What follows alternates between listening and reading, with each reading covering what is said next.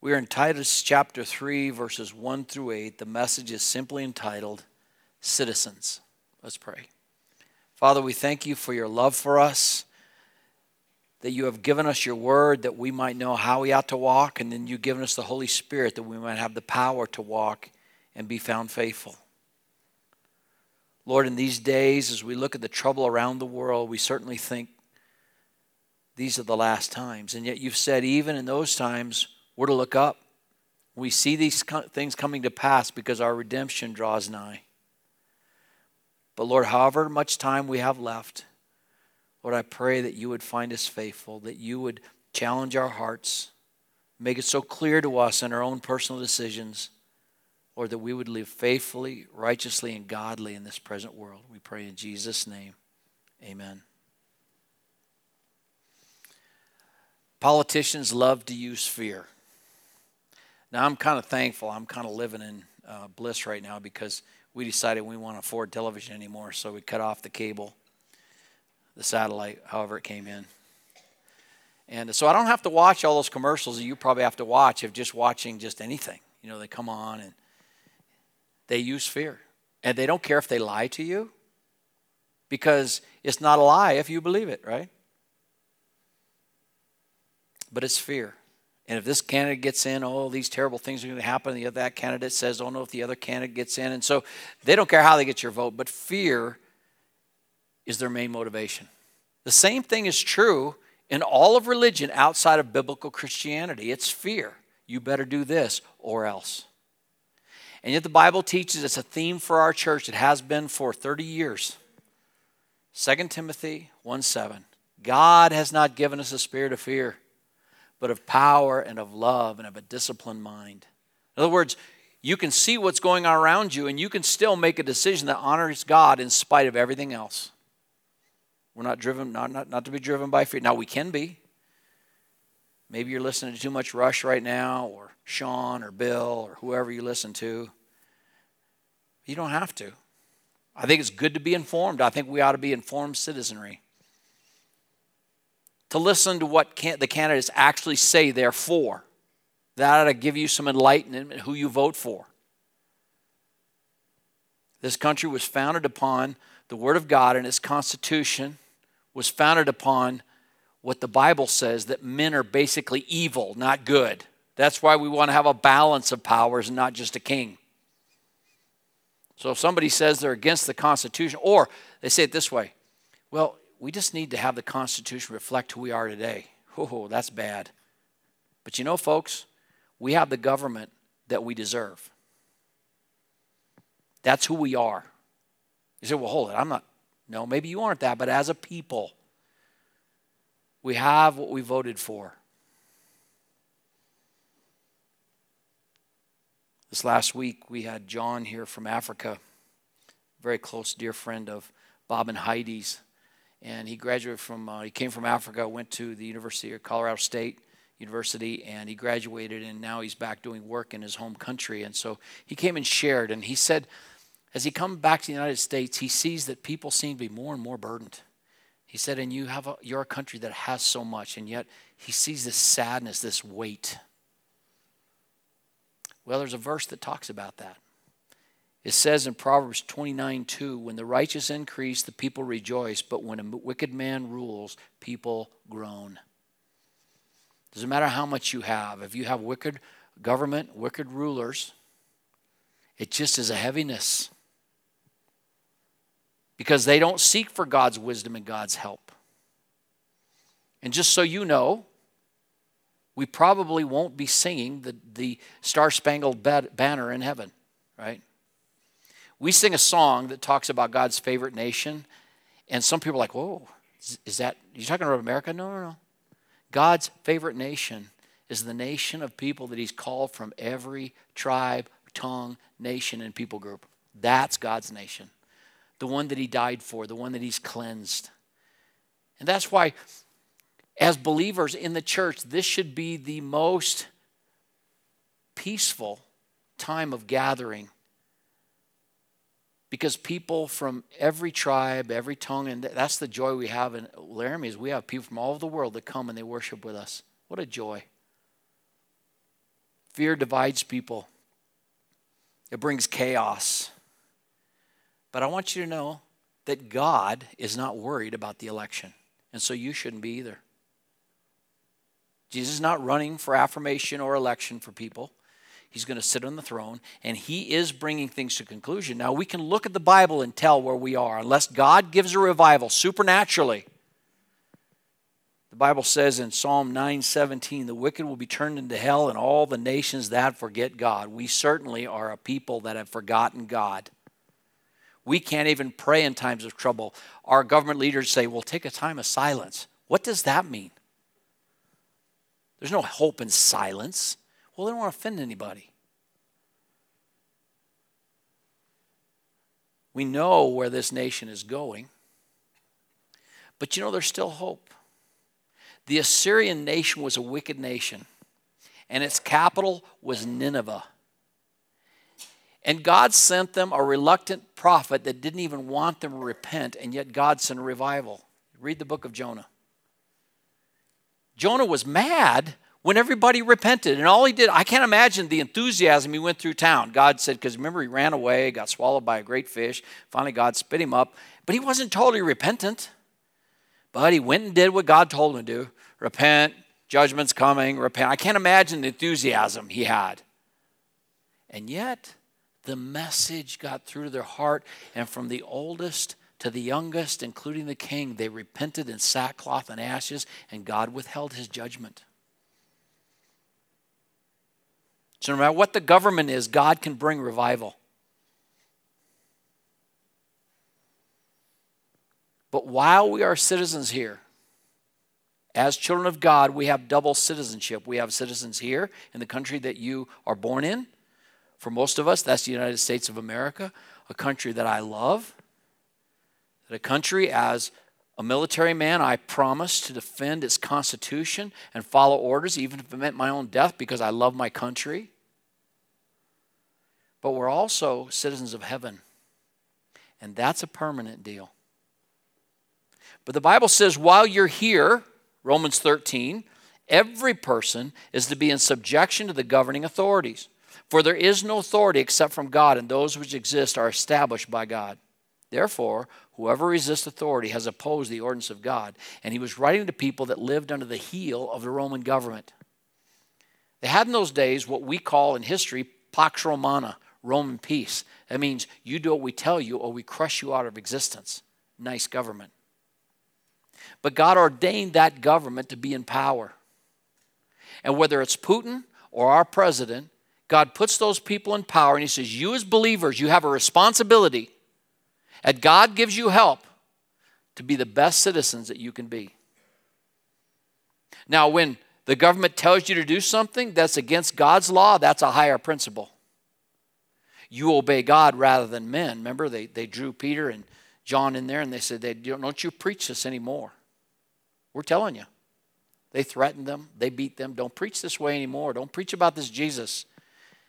And Peter said, Whether it be right in your sight or not, we're going to keep preaching because we would rather obey, obey God than man. But then when they were persecuted, you didn't see the Christians out protesting or causing riot.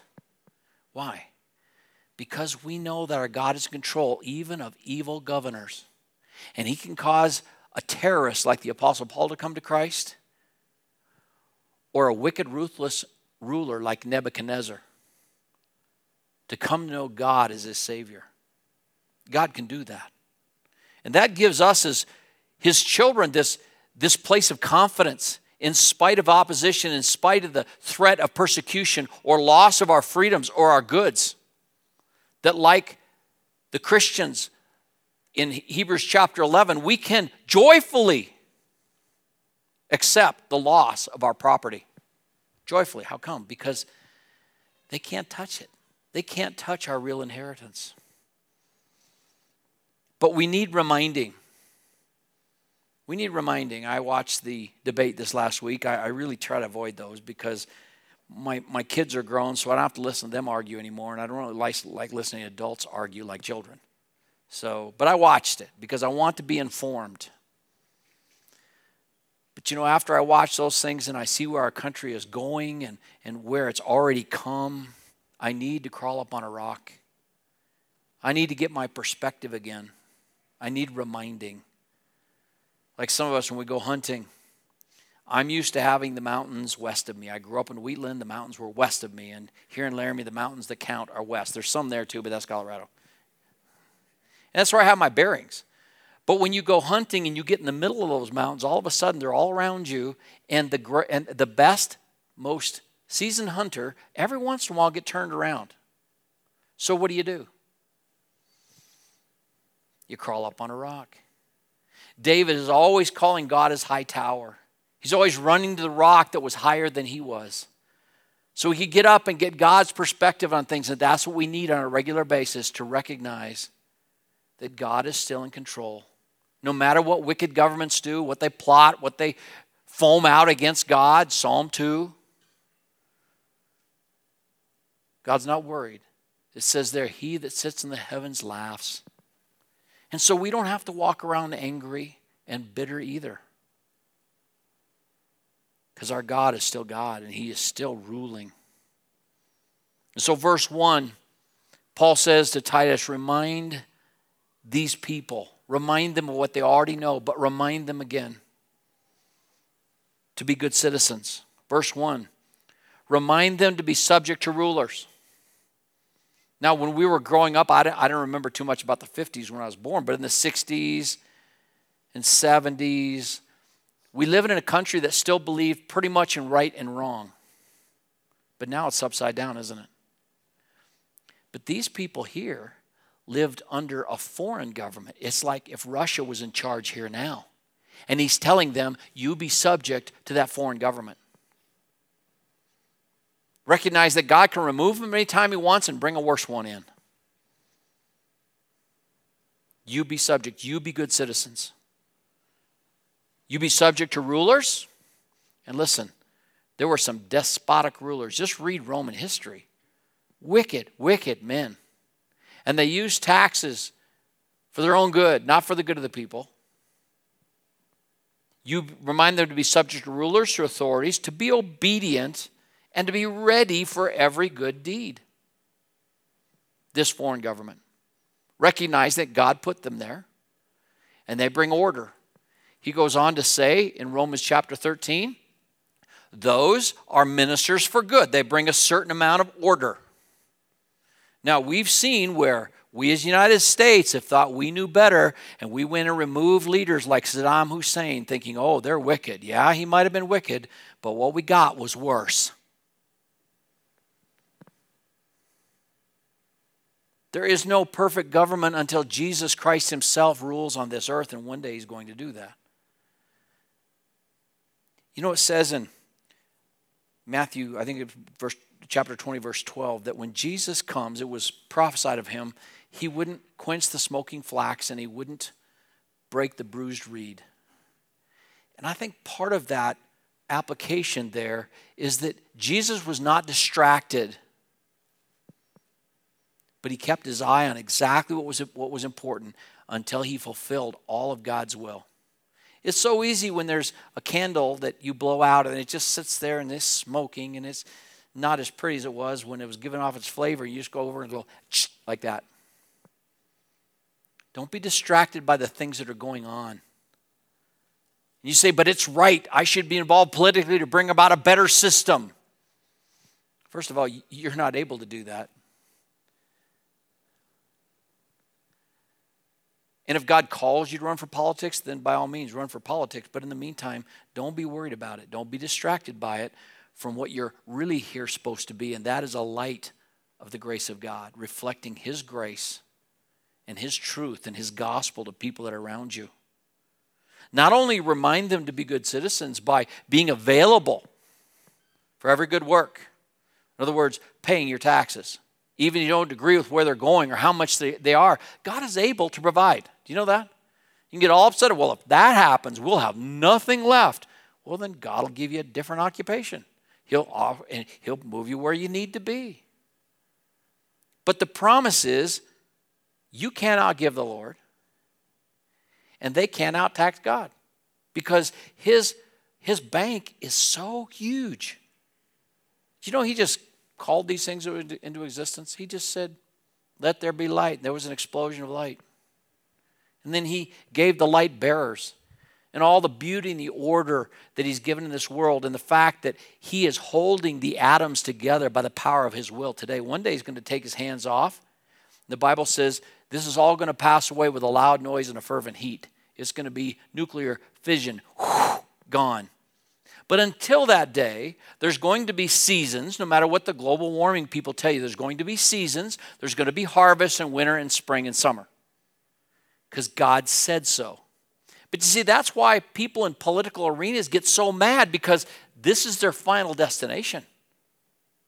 They get all worked up about what if we get global warming in 5,000 years, life will cease to exist. I got news for you. I don't think it's going to last that long. But it's not going to be from global warming except for that extreme warming that God brings.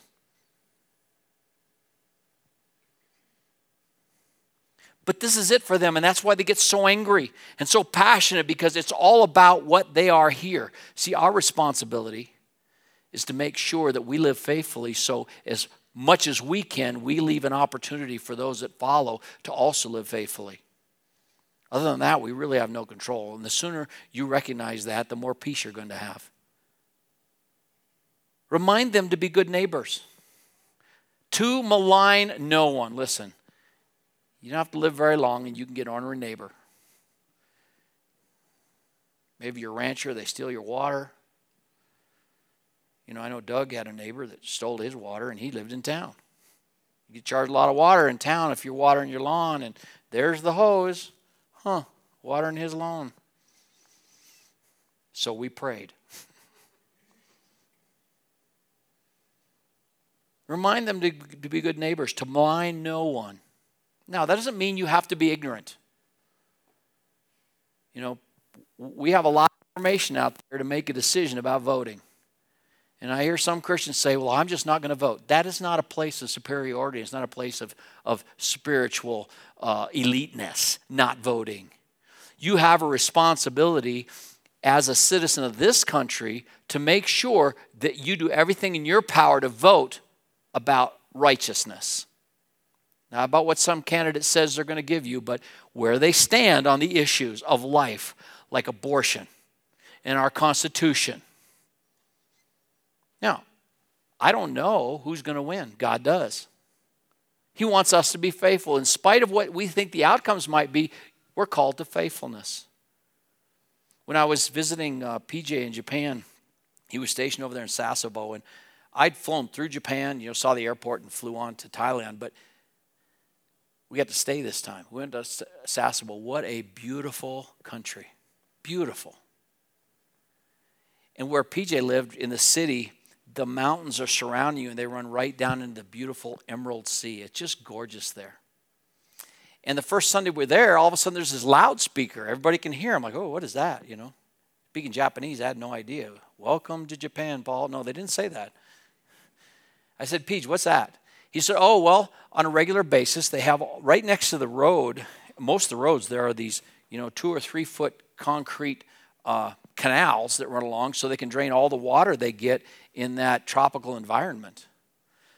And so there's always neighborhood cleanup. And if you're a good neighbor, when they make the announcement, you come out, come out with your neighbors and you help clean the ditches out so that nobody floods. I thought, isn't that something? That's so nice. What a gracious country. I mean, it was. I've never seen a country so gracious as Japan.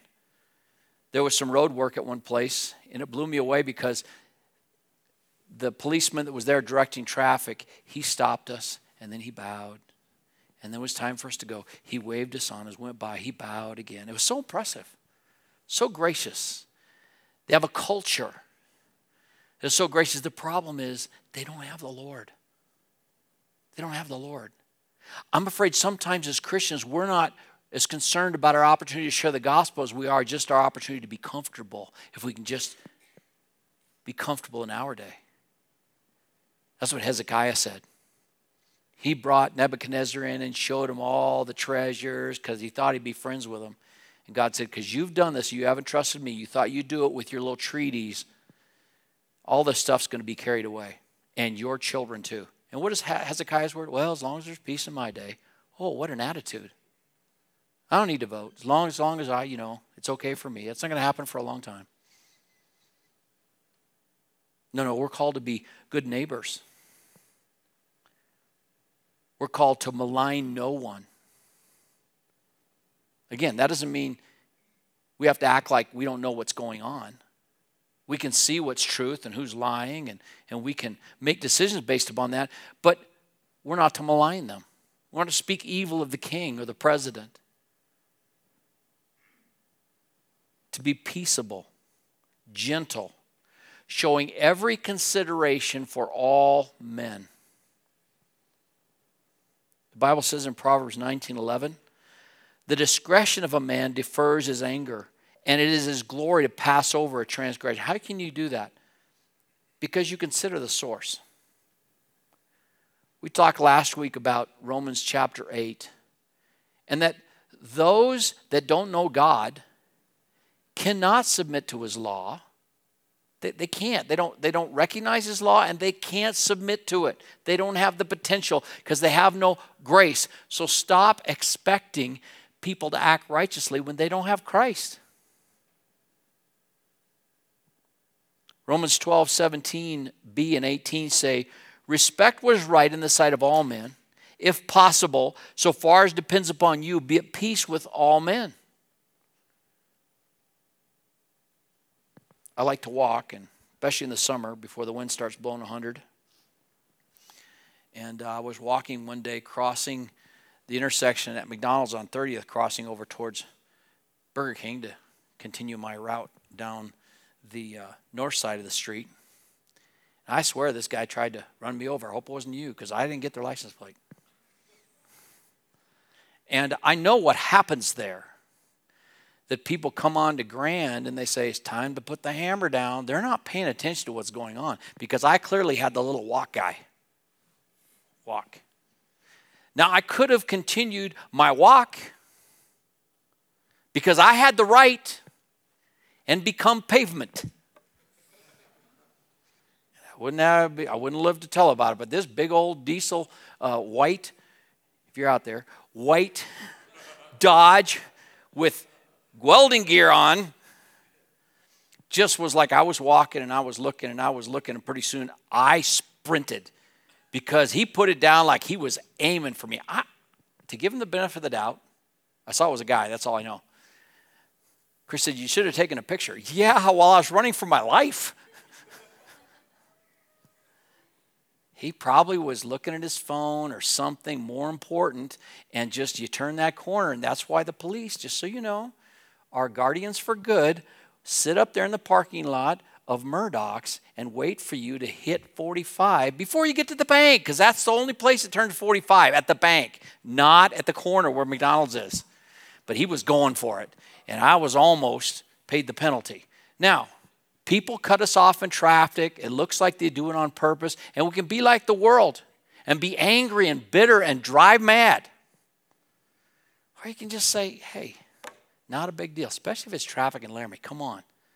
The worst day of traffic is game day. It's not that bad. I know I've been in worse places. California. You look on a map, oh, from here to San Diego, from Los Angeles, oh, it's just like this far. Four hours later. Right? Washington, D.C. I drove because I, I because I until I'm 85, we had to live way far away. Nobody would rent to somebody under 85, and they didn't have government housing for us because they said they didn't issue us a wife. So I had to drive a long ways, and it took me a half hour in the morning to drive in. It took me three hours at night to go home. It's not that bad here, but the world thinks it is. They're angry about everything, and so we have to stop expecting them to be different and begin to remember, verse 3, our own history. Paul says, remind them of your own history, how you used to be. Remind them. Remember how you used to be. Don't expect them to be like you, they don't have grace. We were also foolish ourselves. We were disobedient. We were deceived. right? Don't get angry because people have a different opinion about what's important in life. They're deceived. The Bible says Satan is a liar and a deceiver from the very beginning. And if they don't belong to Christ, they're under his authority to think exactly what he tells them to think. Ephesians chapter 2. They have to, they're slaves. Disobedient, deceived, enslaved to various lusts and pleasures.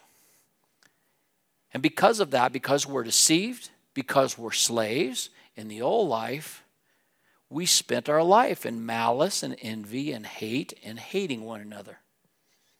It's just the way life is done. Now, just I'm not against contractors, but just take contractors for instance. If You've done any building in Laramie, and Laramie's just the same as every place else. You can't talk to one contractor about another without having this contractor run that contractor down. That's just the way life is. It's called, they call it competition. And if you say, well, I'm going to use that contract, they'll say, well, you're stealing from me. No, you're not. You just chose a different contract. You're not stealing from them. But then they, they're required to hate you. And how do a lot of people get things done? By being angry. So don't respond to them the same way. You call the contractor that said he was going to be there Monday, and he chews you out for calling because he didn't keep his word. That's fine. Get another contractor. We are doing this building, and uh, we got a bill. We, we got an estimate that was like huge, more than what they said it was going to be. So, oh well, we have a question about this. Well, I'll tell you what, I'm not doing any of your work. I'm like, whoa, because that's how they're used to getting it done. Get angry at people. Get them going the way you need to go. Don't mess with me. You do what I want you to do. That's how the world does business. They just operate in malice and anger. We said, okay. So we got into the contract. By the end of the day, he was calling people because it didn't work on us. You know, my dad taught me never turn down a resignation. Okay, you don't want, okay, that's fine. In the meantime, they called other people in town and they said, don't work for those guys. Why? They were trying to channel us back in that we had to work with them. And now we've learned a lesson. Don't make that guy mad. You do exactly what he says, you pay whatever he says. And we said, no, we don't have to do that. We belong to the Lord. But I'm not angry at that person. That's the world. You say, well, I know some people that are not like that. You squeeze them right. That's who they, they are. There's no option for them. People have to use bitterness as their defense, so they build walls and they're bitter. How do you know that, Paul? Based upon the Word of God. The Bible says in Romans chapter 3, Paul was quoting the Old Testament. He says, God does a check on the anatomy of man. And he peels back the skin and he says, You know, they always speak lies. Their feet are always eager to run to mischief and evil. Under their lips is the poison of asps. The way of peace they have not known. And there is no fear of God before their eyes. They have a whole different operating system than you do. But remember, that's used to be you. I don't care if you grew up in Sunday school. Some of us may think, oh, well, I grew up in Sunday school, didn't take as much of the grace. Oh, no, no, no. You were a rotten, lost, wretched sinner. It took just as much grace of God to save you as it did some guy that was lost on drugs at the bottom of culture. Just as much grace. That was you. That was me. They operated in hate. Isaiah 57 20 says, The wicked are like the troubled sea when it cannot rest, whose waters cast up mire and dirt. There is no peace, saith my God, to the wicked. Okay, so we understand that we used to be like that. We shouldn't expect them to be different. We shouldn't expect righteous decisions from a wicked government. But how do we continue to operate? Because we have the potential for a holy imagination. He said, Remind them of the power of the gospel. Verse 4 through 6. But when the kindness of God our Savior and his love for mankind appeared, he saved us. That's all one sentence. He saved us. Not on the basis of deeds which we have done in righteousness, but according to his mercy, by the washing of regeneration and the renewing of the Holy Spirit, whom he poured out on us richly through Jesus Christ our Savior just take a moment. That, that, that person that you say whether they're running for office or they're your neighbor, your boss, or that person that just is so vile against God. And just use your gospel vision and your gospel imagination and think, what if God saved them? So oh, I don't think that's possible. See, you, you don't understand the grace of God. You, you, even as a believer, you don't really understand the power that's your, your disposal to share with people. That's why Paul said, I'm not ashamed of the gospel of God. Romans 1.16, for it is the power of God and unto salvation. And he said in 2 Corinthians chapter 4, we don't preach ourselves here, but Jesus Christ as Lord, Him crucified. That's what we share. That's the gospel. Just before Paul got saved, the Bible says he was breathing out threatenings and slaughter. He wasn't getting nicer. Sometimes we say, Oh, I think that person's really getting close. We have no idea. They may be adjusting their morals for a little bit, but eventually it's going to break. We don't know. You can look at somebody and become a judge of evil intentions, like it says in James, thinking, well, they're never going to get saved when they're this close because God sees their heart. Here's Paul breathing out threatenings and slaughter, and Jesus said, All right, you're, that's enough, you're mine. He said, Paul, it's really hard for you to kick against the pricks as I'm goading you along this salvation road, isn't it? And Paul had one question Who are you, Lord? I'm Jesus, whom you're persecuting. You now belong to me. And his life changed right there. It changed. Nobody had to massage him and talk him into being obedient to Scripture and, oh, give him some counseling so he could become a better Christian. His life changed. His whole foundation of life was different. New life.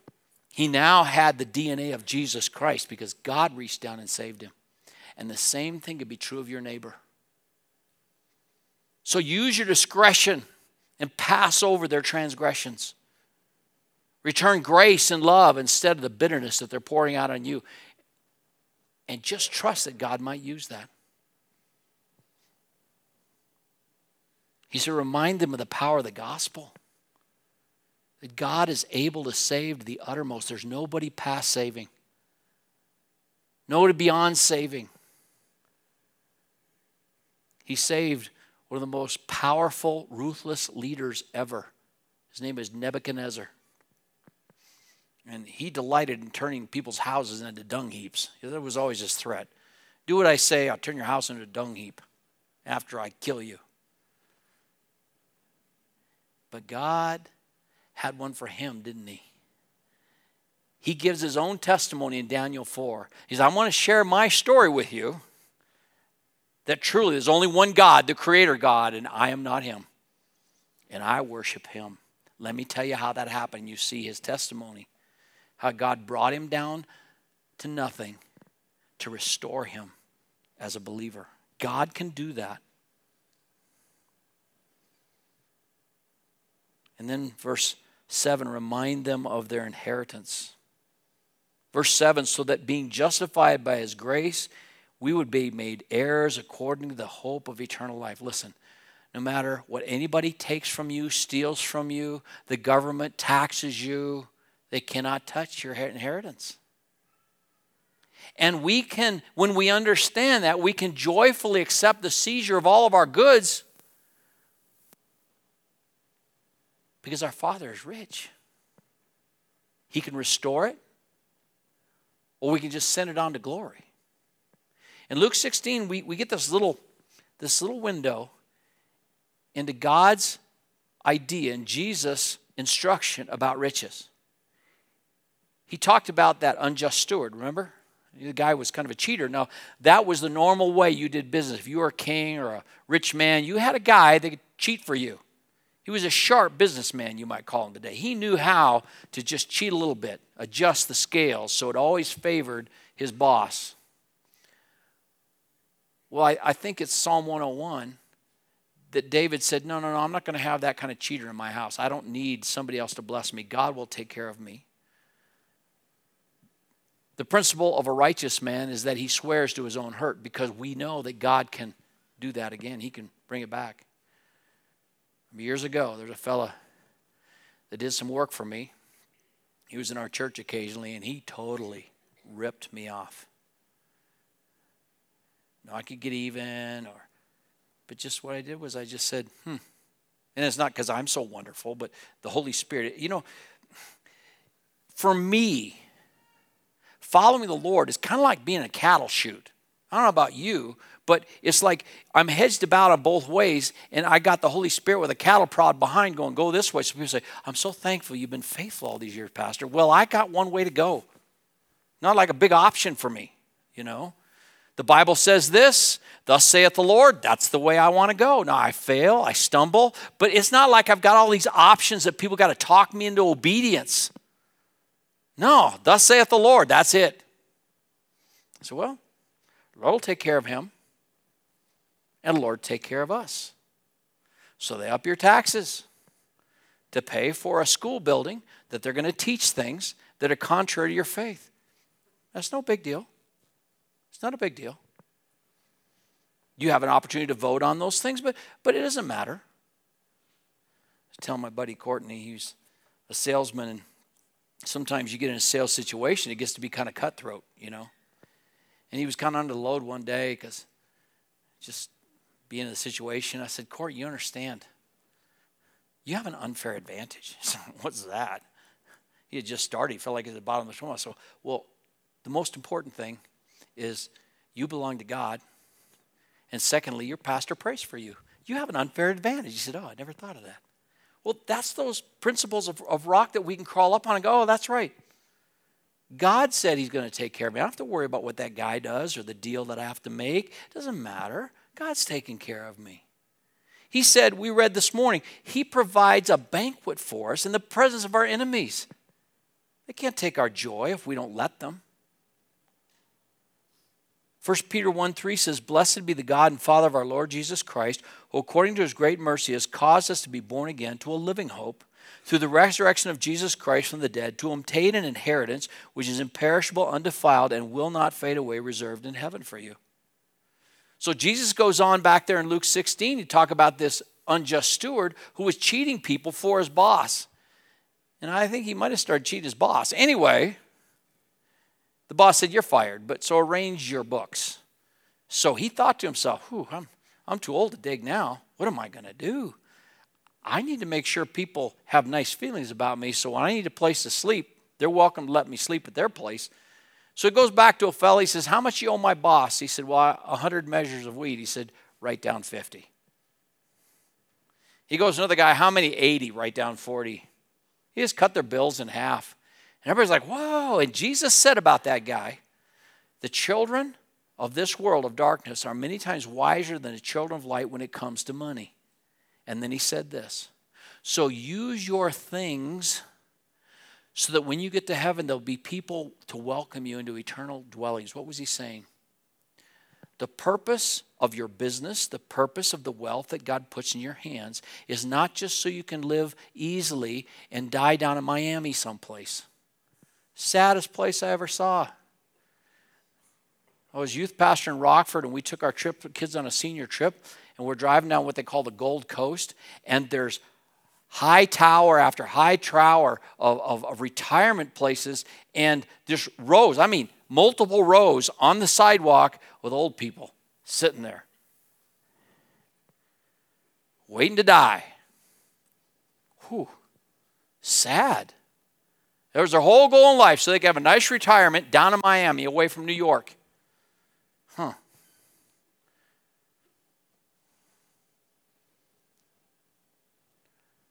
Have this opportunity to live our life for that which is counts. And Jesus says, listen, use your stuff so when you get to heaven, there's people there because you used your things so that people would hear Jesus Christ, so that people would be welcomed into your home, that you'd have money to give to missionaries, that, that people would share the gospel with them around the world. That's what's important. Jesus said, don't, don't invest in this world where moth and rust corrupts and thieves break through and steal. Invest for eternity. And then he said this this is really something. He said, So if you can't be faithful with that which is not your own, see, anything that's here, your money, what you call your money, your car, your house, your stuff, your retirement, Bible says not yours. You're just a steward of it. And God is watching his children to see are they faithful with the stewardship I've given them, which makes it really easy. So, you guys, One day you get married, right? And you just got this great truck, this hot rod, and the wife backs out and she dents it. You know the cool thing about it? You can say, Hey, Lord, did you see what she did to your car? It's easier, isn't it? When, when somebody else dents their car, you're like, Oh, that's too bad. Sorry you got that dent in your new car. Everything we have here is not ours. We're just stewards. God's saying, How are you dealing with stewardship? One day you're going to give an account. Were you faithful with what God put in your hands? Or you say, like they just, Oh, no, no. I, I, don't, I don't really need a tithe. I know that 10 is more than 9, so I'll just keep it all. I'll reinvest it for myself rather than just with a free hand coming to the Lord and saying, Lord, I love you. I love you. There you go. The Lord says, I want you to give to this over there. And you go, oh, that's too much. That must be the devil. No, no, we live with open hands because God wants us to be cheerful givers, hilarious givers, because that's who He is. And we can learn that. The Bible says if you're faithful with that which is not your own, then one day He's going to give you the eternal riches which belong to you. Why? Because you can handle them now. You can handle them. So, what are you sending on to glory? Don't fret about what they take away here, what things cost here. Be faithful. Lay up treasure in heaven. No one can take that reserve away from you. And, and lastly, verse 8 remind them about what's really important. Remind them. He says, all these things, the fact that your inheritance cannot be taken away, this is a faithful statement. And concerning these things, Titus, I want you to speak confidently. I want you to put people in the right perspective about what is worth and what they ought to be living for and how they ought to be demonstrating grace in spite of hatred so that those who believed God will be careful to engage in good deeds. The last line these things are good and profitable for men. See, you may be the only letter of God's love that people will read. They're watching. You don't think they are, but they are. They found out where you go to church. They found out you claim to be a Christian, and they're going to watch how you handle trials. They're going to watch. Is God's word the law for you? Or is it just kind of an option, a little suggestion? When things get tight, you explode just like they do. You get under the load just like they do. Peter wrote in 1 Peter 3:15 he said, "When you're under trial, because fiery trials are coming, be ready then to give an answer that all that ask about the hope, because what they saw was hope, what they saw was grace. And they say, What is that? How can you have peace in this trial? And you say, Well, that's Jesus. That's God's grace in my life. That's not me being stronger, that's just God's grace. To remind them about their main job. 2 Corinthians 5:20. Therefore we are ambassadors for Christ. As though God were making an appeal through us, we beg you on behalf of Christ be reconciled to God. Paul was being challenged. He didn't come with letters of recommendations like the other big shots did. And he said, no, I don't need a recommendation. Second Corinthians chapter 3, you are our letter, written in our hearts, known and read by all men, being manifested that you are a letter of Christ, cared for by us, written not with ink, but with the Spirit of the living God, not on tablets of stone, but on tablets of human life no matter how dark things might be, we can live in joy. He sets a banquet table in the presence of our enemies. Our cup runs over. Lost people's lives are worth it. That's what He called us for. To return grace and love when all they know is hatred, because that's all they can do. God loves you. Nobody can take away your inheritance. It's not just about here and now. It, that's not the finish line when you die. For us as God's children, it's forever and ever and ever. Father, we thank you for your love for us. We thank you for this rock that we can climb up on, see our responsibilities, and then once again be reminded of the great hope and the great power we have in our hands just to share the love of Christ with people. His forgiveness because He's paid the price. And Lord, we know we're not saved because we did good works. We're saved because of your work, because of your finished work on the cross. Oh Lord, give us grace that we might live that out in our time and our place, that we might be found faithful. And give us wisdom as a people in our country to live that way